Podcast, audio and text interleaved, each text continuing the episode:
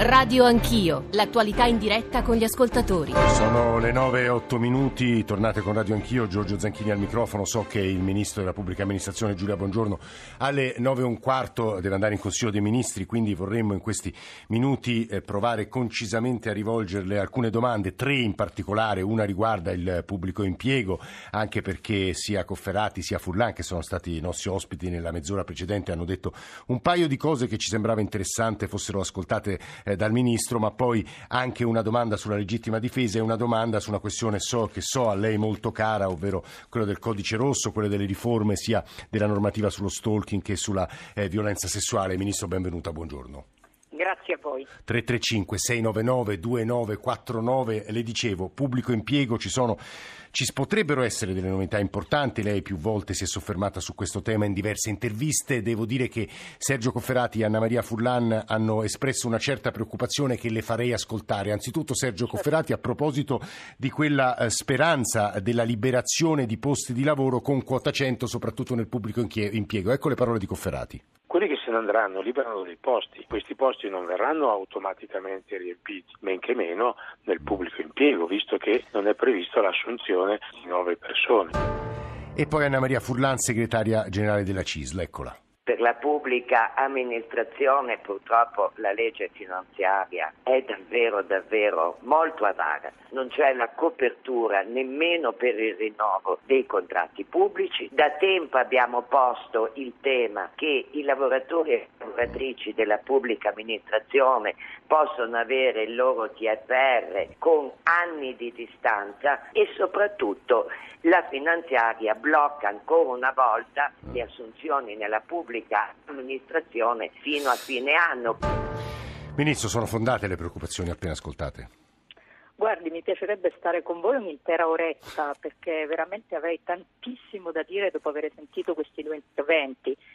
Uh, io non, non, voglio fare polemiche, però voglio dire che una legge di bilancio come quella di quest'anno avrebbe dovuto essere applaudita, veramente applaudita, perché devo dire, su richiesta mia, della Lega, ovviamente del Movimento 5 Stelle, siamo riusciti a fare delle cose mai fatte in passato. Punto numero uno, per i rinnovi dei contratti, basta guardare la cifra, è superiore a quella fatta eh, dal precedente governo nel primo momento in cui si poteva fare. Punto numero due.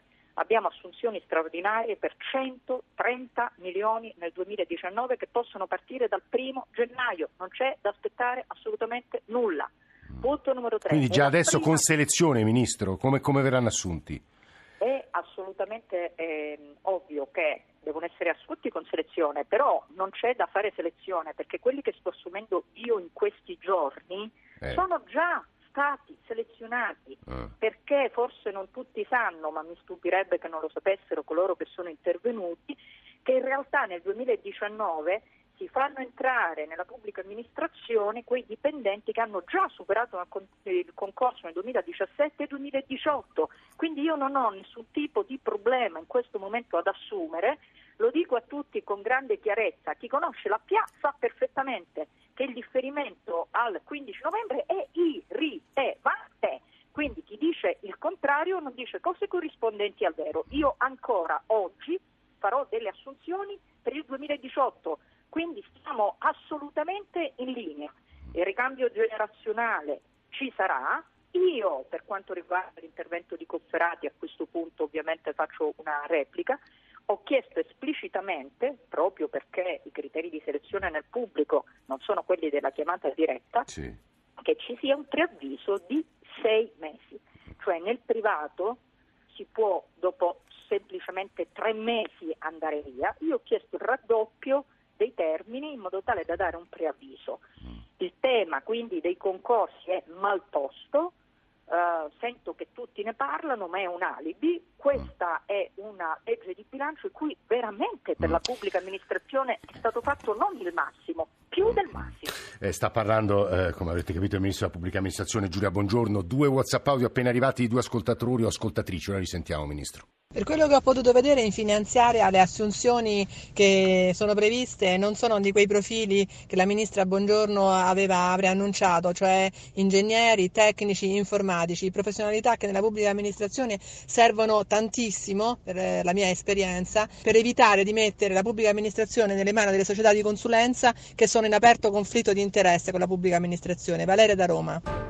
Buongiorno onorevole Ministro, vorrei chiederle perché i furbetti del cartellino non vengono licenziati anziché sospesi? Grazie. Roberto da Cosenza. Lo so Ministro, ci vorrebbe molto tempo, poi le devo fare anche una domanda secca su legittima difesa e codice rosso. Proviamo se crede a rispondere a questi due ascoltatori. Sì, rispondo, rispondo con piacere. Io ho indicato in un disegno di legge che si chiama concretezza quelle che devono essere eh, le direttive per eh, il ricambio generazionale. Io desidero che ci si concentri su esperti, su tecnici, su esperti in digitalizzazione, su persone che sappiano usare i fondi strutturali alla vostra radio che so che è ascoltata anche da persone che, che, sanno cosa sono i fondi strutturali, dico sapete perfettamente che i fondi dell'Unione Europea spesso restano in pancia, sì. è un peccato, si cercano risorse ma restano. Allora io la direttiva che ho dato, l'ho scritto nel disegno di legge concretezza, andate a controllare, è non assumiamo tanto per mettere persone dietro la scrivania, assumiamo ovviamente persone che poi sappiano concretizzare questi progetti. Sappiate che il Ministro della Pubblica Amministrazione dà queste direttive, poi ovviamente ciascun Ministero si cerca i profili eh, ai quali fare riferimento. Furbetti del cartellino ovviamente mi invita a nozze il vostro ascoltatore. Io non reputo un uh, semplice fatto di malcostume il fatto di dare il cartellino a un dipendente diverso per farsi timbrare una presenza che non c'è.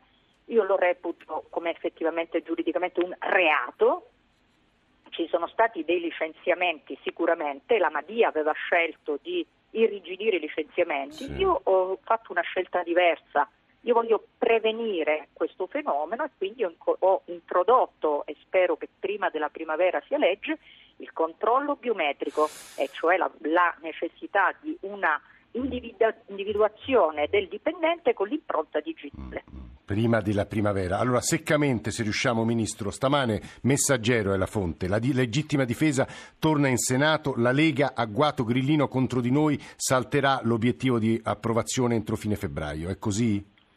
Allora, Potrebbe è solo un problema così. tecnico, nel senso che eh, c'era un riferimento nella legge a dei fondi del 2018 e siccome siamo arrivati nel 2019 per un problema meramente tecnico dovrà tornare al Senato. Il testo però è un testo ampiamente condiviso, è un testo nel quale credo profondamente. Eh, mi si chiede a volte cambierà il mondo con la legittima difesa? No, cambierà la difesa ci sarà la possibilità per chi è aggredito di difendersi senza Ma poi... Lei non è preoccupata che possa diventare materia di scambio per provvedimenti cari al Movimento 5 Stelle, la legittima difesa slitta finché la Lega non dice ad esempio il suo sì alla, alla cancellazione del progetto TAV, ad esempio. Sulla questione trivelle leggo un'ultima ora, in realtà si sarebbe trovato l'accordo, quindi le trivelle no, però la TAV potrebbe essere moneta di scambio?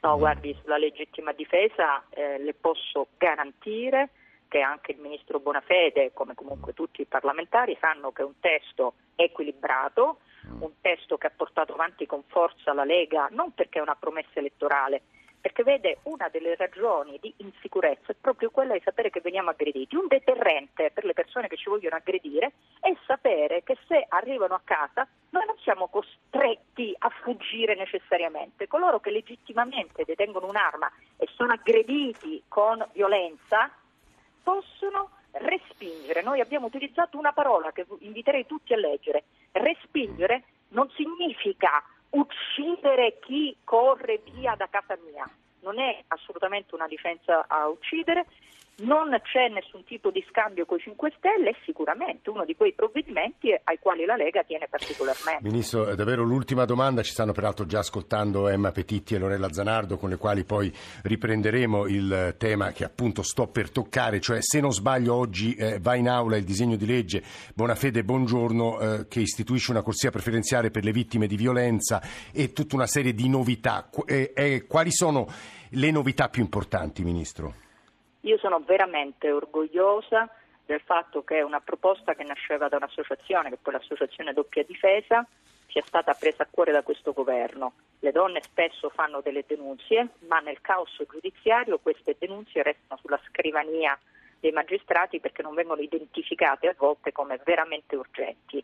Noi creiamo un meccanismo che consentirà alla donna che grida aiuto di essere ascoltata nell'immediatezza. Questo potrà evitare che molte donne che chiedono aiuto alla giustizia siano lasciate sole. È chiaro che noi abbiamo scritto una norma che reputo importantissima. Il mio appello è che poi venga applicata con rigore, perché le norme possono essere straordinariamente utili se poi vengono applicate con rigore. Allora questa è una norma che io spero tra l'altro sia votata veramente con grande condivisione parlamentare, ripeto, nasce proprio da un'associazione, io nemmeno ero mm, mm, parlamentare, quindi una, una, un'idea che c'è da anni, ma la cosa essenziale è pensare che le donne hanno la possibilità di parlare col pubblico ministero in modo tale che magari le pazze isteriche che fanno una denunzia tanto per farla vengano evidentemente messe da parte, ma siano prese in carico dalla giustizia e tutelate quelle che chiedono aiuto prima di essere uccise. È un sistema, eh, Ministro, grazie, grazie per essere stato con noi. Giulia Buongiorno, Ministro della Pubblica Amministrazione. È un sistema legale, sociale e che necessita di investimenti economici, quello eh, che eh, dovrebbe servire a difendere, anche qui il lessico è sempre difficile da usare, a difendere eh, la donna dalla violenza maschile. Lo dico perché ci stanno ascoltando e adesso sentiremo quello che loro pensano su questi temi, ma soprattutto alla luce del loro impegno, eh, due donne che in questi anni insomma, si sono distinte su questi temi e mi riferisco ad Emma Petitti che è assessore al bilancio e pari opportunità della Regione Emilia-Romagna. Buongiorno Assessore. Buongiorno. Buongiorno, buongiorno anche perché si è molto spesa per eh, i centri antiviolenza, per eh, l'osservatorio sulla eh, violenza, per appunto un osservatorio che monitori quello che accade eh, in Italia e soprattutto incroci i dati per capire come si possa intervenire con maggiore efficacia. Mi riferisco a Lorella Zanardo che tra l'altro in questo periodo, insomma sono anni che si spende per cercare di far crescere la consapevolezza soprattutto tra i ragazzi, gli adolescenti eh, italiani, c'è un suo, un suo, mm, eh, un, un suo, eh, una sua lezione spettacolo che si chiama Se li conosci, schermi, se li conosci non li eviti, che riguarda ovviamente quello che i nostri ragazzi, i nostri figli guardano nei loro schermi, davvero tutti i loro schermi e che sta portando nelle scuole per educare i ragazzi e le ragazze ad essere consapevoli dei rapporti fra sessi, insomma di cose che ci spiegherà Lorella Zanardo stesso. Buongiorno Zanardo, benvenuta. Buongiorno a voi, buongiorno. Allora, Emma Petitti, lei ha sentito la ministra Buongiorno, vorrei che ci aiutasse a capire qual è poi sia il quadro normativo sia il quadro reale della, del nostro Paese. Ma io credo che siano stati fatti passi avanti importanti in questi anni e uno dei messaggi che mi sento subito di condividere è che c'è stata anche una convergenza politica trasversale sull'impegno su questi temi e questo è il primo messaggio che noi dobbiamo dare a tutte le donne, dobbiamo dare al Paese. Non esiste colore politico, esiste una sorta di emergenza sociale, io dico culturale, che noi, che noi dobbiamo fare nostra nel contrasto. E quindi in questi anni, lo sappiamo, dalla Convenzione di Istanbul a quello che è stato il piano nazionale, a quello che è stato anche l'impegno per le risorse date ai centri antiviolenza, e abbiamo fatto un passo in avanti notevole. Oggi credo che Questo in tutte le regioni o soltanto in alcune regioni? Eh, dove ha funzionato la rete, mi sento di dire che l'Emilia Romagna ha saputo fare questa differenza perché ha tenuto insieme tutti i soggetti pubblici e privati, associazioni, centri antisociali, la rete, la rete dei sociosanitaria, ehm, gli enti locali, i comuni. Abbiamo investito moltissimo sulla prevenzione, sulla formazione rendendo quasi dire, obbligatoria la formazione ai soggetti che eh, fanno pro- protezione e prevenzione e abbiamo investito molto sui più giovani, andando a costruire anche progetti culturali con le scuole. Il tema dell'educazione e della prevenzione credo che sia il primo aspetto da tenere ben presente. Guardi Assessore, su questo la fermo perché credo che il lavoro che da anni porta avanti Lorella Zanardo voglia proprio toccare una questione che è quella della formazione culturale dei nostri eh, ragazzi, perché a monte di tutto ciò, e tra l'altro lo, lo insegnava un romanzo straordinario come 2666, che raccontava una realtà atroce quale quella della condizione femminile in Messico di Roberto Bolagno, ma insomma è proprio spiegare come prova a fare Lorella Zanardo nelle scuole, eh, come usare correttamente i media, tutti i media poi Zanardo, giusto?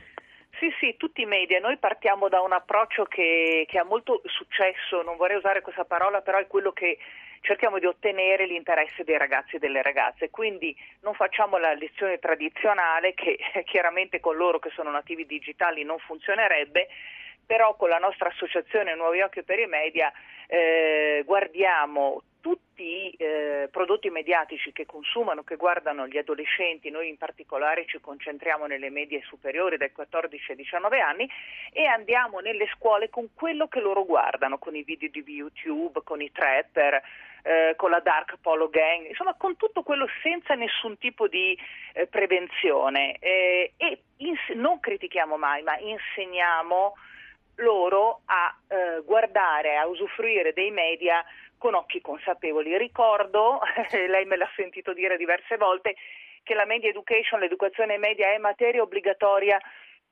in quasi tutte le scuole europee, quindi lancio proprio un appello al Ministro dell'Educazione di far sì che anche da noi eh, i ragazzi, ci dice l'ultimo rapporto Censis, guardano eh, molti più immagini rispetto a parole scritte, c'è stato un cambiamento epocale, ecco questo cambiamento va, eh, va seguito, va educato e entrando a parlare del tema di, di, di oggi, fondamentale, eh, dai media, dalle immagini arriva molta violenza. Ecco, una cosa che noi proponiamo nelle scuole è che virtuale e reale. Molto spesso ragazzi e ragazze hanno l'impressione di questo, che... Di questo lei è convinta, Zanardo, virtuale sì, e reale? Eh, virtuale e reale, ne sono convintissima e bisogna che i ragazzi e le ragazze si rendano conto, non è così semplice per i nativi digitali, a volte non lo è nemmeno per noi, ma per loro è ancora più difficile che quando si è chiusi nella propria cameretta e si è convinti eh, di non avere una vera identità e tutto sia un po' sdoganato, no? gli insulti, ecco, bisogna far presente che non è così. Una ragazzina che purtroppo si è tolta la vita anni fa, Carolina, perché era stata vittima di cyberstalking furioso e si tolse a 14 anni diceva, scriveva prima di morire, le parole fanno più male delle botte. Quindi noi interveniamo, io ho ascoltato le interviste molto interessanti, sono d'accordo su eh, molto che è stato detto e quello che stava appunto dicendo l'assessore, noi interveniamo a monte pensando che educando eh, la nostra idea è che da qui a 10, forse 20 anni, certo. ma perché non avere il coraggio di lavorare con obiettivi a lungo? Il mondo si cambia anche con il Scusi, coraggio Zanardo, di... monitorando quello che, che, poi è un universo immenso, quasi immonitorabile, però quello che sì. i ragazzi vedono sui loro schermi, soprattutto sugli smartphone, c'è molta violenza di genere, c'è molto maschilismo tutt'oggi? Allora, eh, sì, molte volte è inconsapevole. Per esempio, noi adesso stiamo facendo dei seminari molto interessanti che piacciono moltissimo ai ragazzini e alle ragazzine sui trapper e i rapper. Sì. Eh, tra l'altro che noi seguiamo e io devo dire anche con eh, piacere, quindi non abbiamo veramente nessun tipo di ehm, prevenzione eh, a monte però moltissime immagini che vengono usate in queste modernissime eh, forme di, di, certo. di, musicali sono immagini eh, eh, stereotipatissime, quasi anziane. Faccio un esempio, eh, fa, farebbe quasi sorridere se non fosse che poi sono portatrici di stereotipi, c'è sempre rappresentata la figura della ragazza col grembiulino, il reggicalze, spesso le immagini non hanno la testa ma sono un pezzo di corpo uh-huh. e sappiamo che questo l'abbiamo insegnato porta all'oggettivazione, che ricordano tantissimo la pubblicità che tutti ricordiamo, Brava Giovanna, Laura Antonelli sulla scala in malizia, cioè delle immagini stereotipate di un sessismo eh, vecchio. E quindi a scuola più che criticare ne discutiamo suscitando a volte grandi ilarità e noi sappiamo che attraverso la condivisione sorridendo e non giudicando si apprende moltissimo. E quindi passa a volte un sessismo superato che una volta che i ragazzi si rendono conto che in effetti è superato si passa allo step successivo che è chiedersi ci potrebbe essere un'altra certo. rappresentazione certo. eh, delle ragazze che non sia così eh, servile di un immaginario un po' vecchio, no? Mm-hmm. Quindi diciamo che c'è tantissimo da fare, però io sono anche positiva perché recentemente abbiamo visto per esempio una pubblicità di, di, di, di, prodotti per, per, l'igiene maschile, di un prodotto rivolto agli uomini sì. a livello internazionale. No, che, che, ha suscitato ha un enorme dibattito, tra l'altro. Sì, sì ma che ha cominciato a virare non colpevolizzando gli uomini, semplicemente proponendo un altro modo di essere uomini. Sì, no, così è. Lorella Zanardo, attivista per i diritti delle donne, scrittrice, non so se abbiamo un minuto, ma insomma Emma Petitti, assessore bilancio e pari opportunità Emilia Romagna, voglia aggiungere qualcosa? Assessore? Ma credo serva continuare con questo impegno. Voglio anche ricordare che i 10 milioni in bilancio per il fondo vittime e appunto di femminicidi sono stati proposti da emendamenti del Partito Democratico e oggi il fatto che anche con il codice rosso si vuole mettere in sicurezza le donne che decidono di denunciare perché il tema vero è l'emersione dal sommerso è un altro passo avanti importante. Eh, ci stanno Quindi... scrivendo donne che puntano esattamente su questo aspetto. Esatto, eh. Esattamente. Quindi bisogna continuare a lavorare insieme dal livello nazionale ai territori e credo che la spinta anche culturale rispetto al fatto che gli uomini possono essere parte importante di questa, di questa lotta alla violenza sulle donne sia fondamentale. Noi in questa regione, nella nostra regione, abbiamo deciso di aprire anche dei centri rivolti agli uomini autori di violenza. Nel momento in cui c'è la consapevolezza e si chiede aiuto, noi dobbiamo sostenere gli uomini perché è possibile uscire dalla violenza. Emma Petitti, Lorella, vogliamo dare questo. Emma Petitti, Lorella Zanardo e da prima Giulia Buongiorno, grazie per essere stati con noi e aver animato l'ultima parte di Radio Anch'io, l'ultimissima parte dedicata al disegno di legge eh, sullo stalking e la violenza sessuale. Siamo in chiusura sentite la nostra eh, sigla in console stamane Francesco eh, Naglieri, Antonio D'Alessandro e poi eh, Sandri e poi Nicole Ramadori, Alessandro Forlani, Alberto Agnello, Ada Marra, Maria Grazia Santo, Elena Zabeo e la redazione di Radio Anch'io, il regista è Mauro Convertito. Domani a questi microfoni Nicole Ramadori. Noi ci risentiamo quindi domattina con Nicole verso le sette e mezzo. Grazie a tutti per l'ascolto. Adesso c'è 100 città. Passate una buona giornata.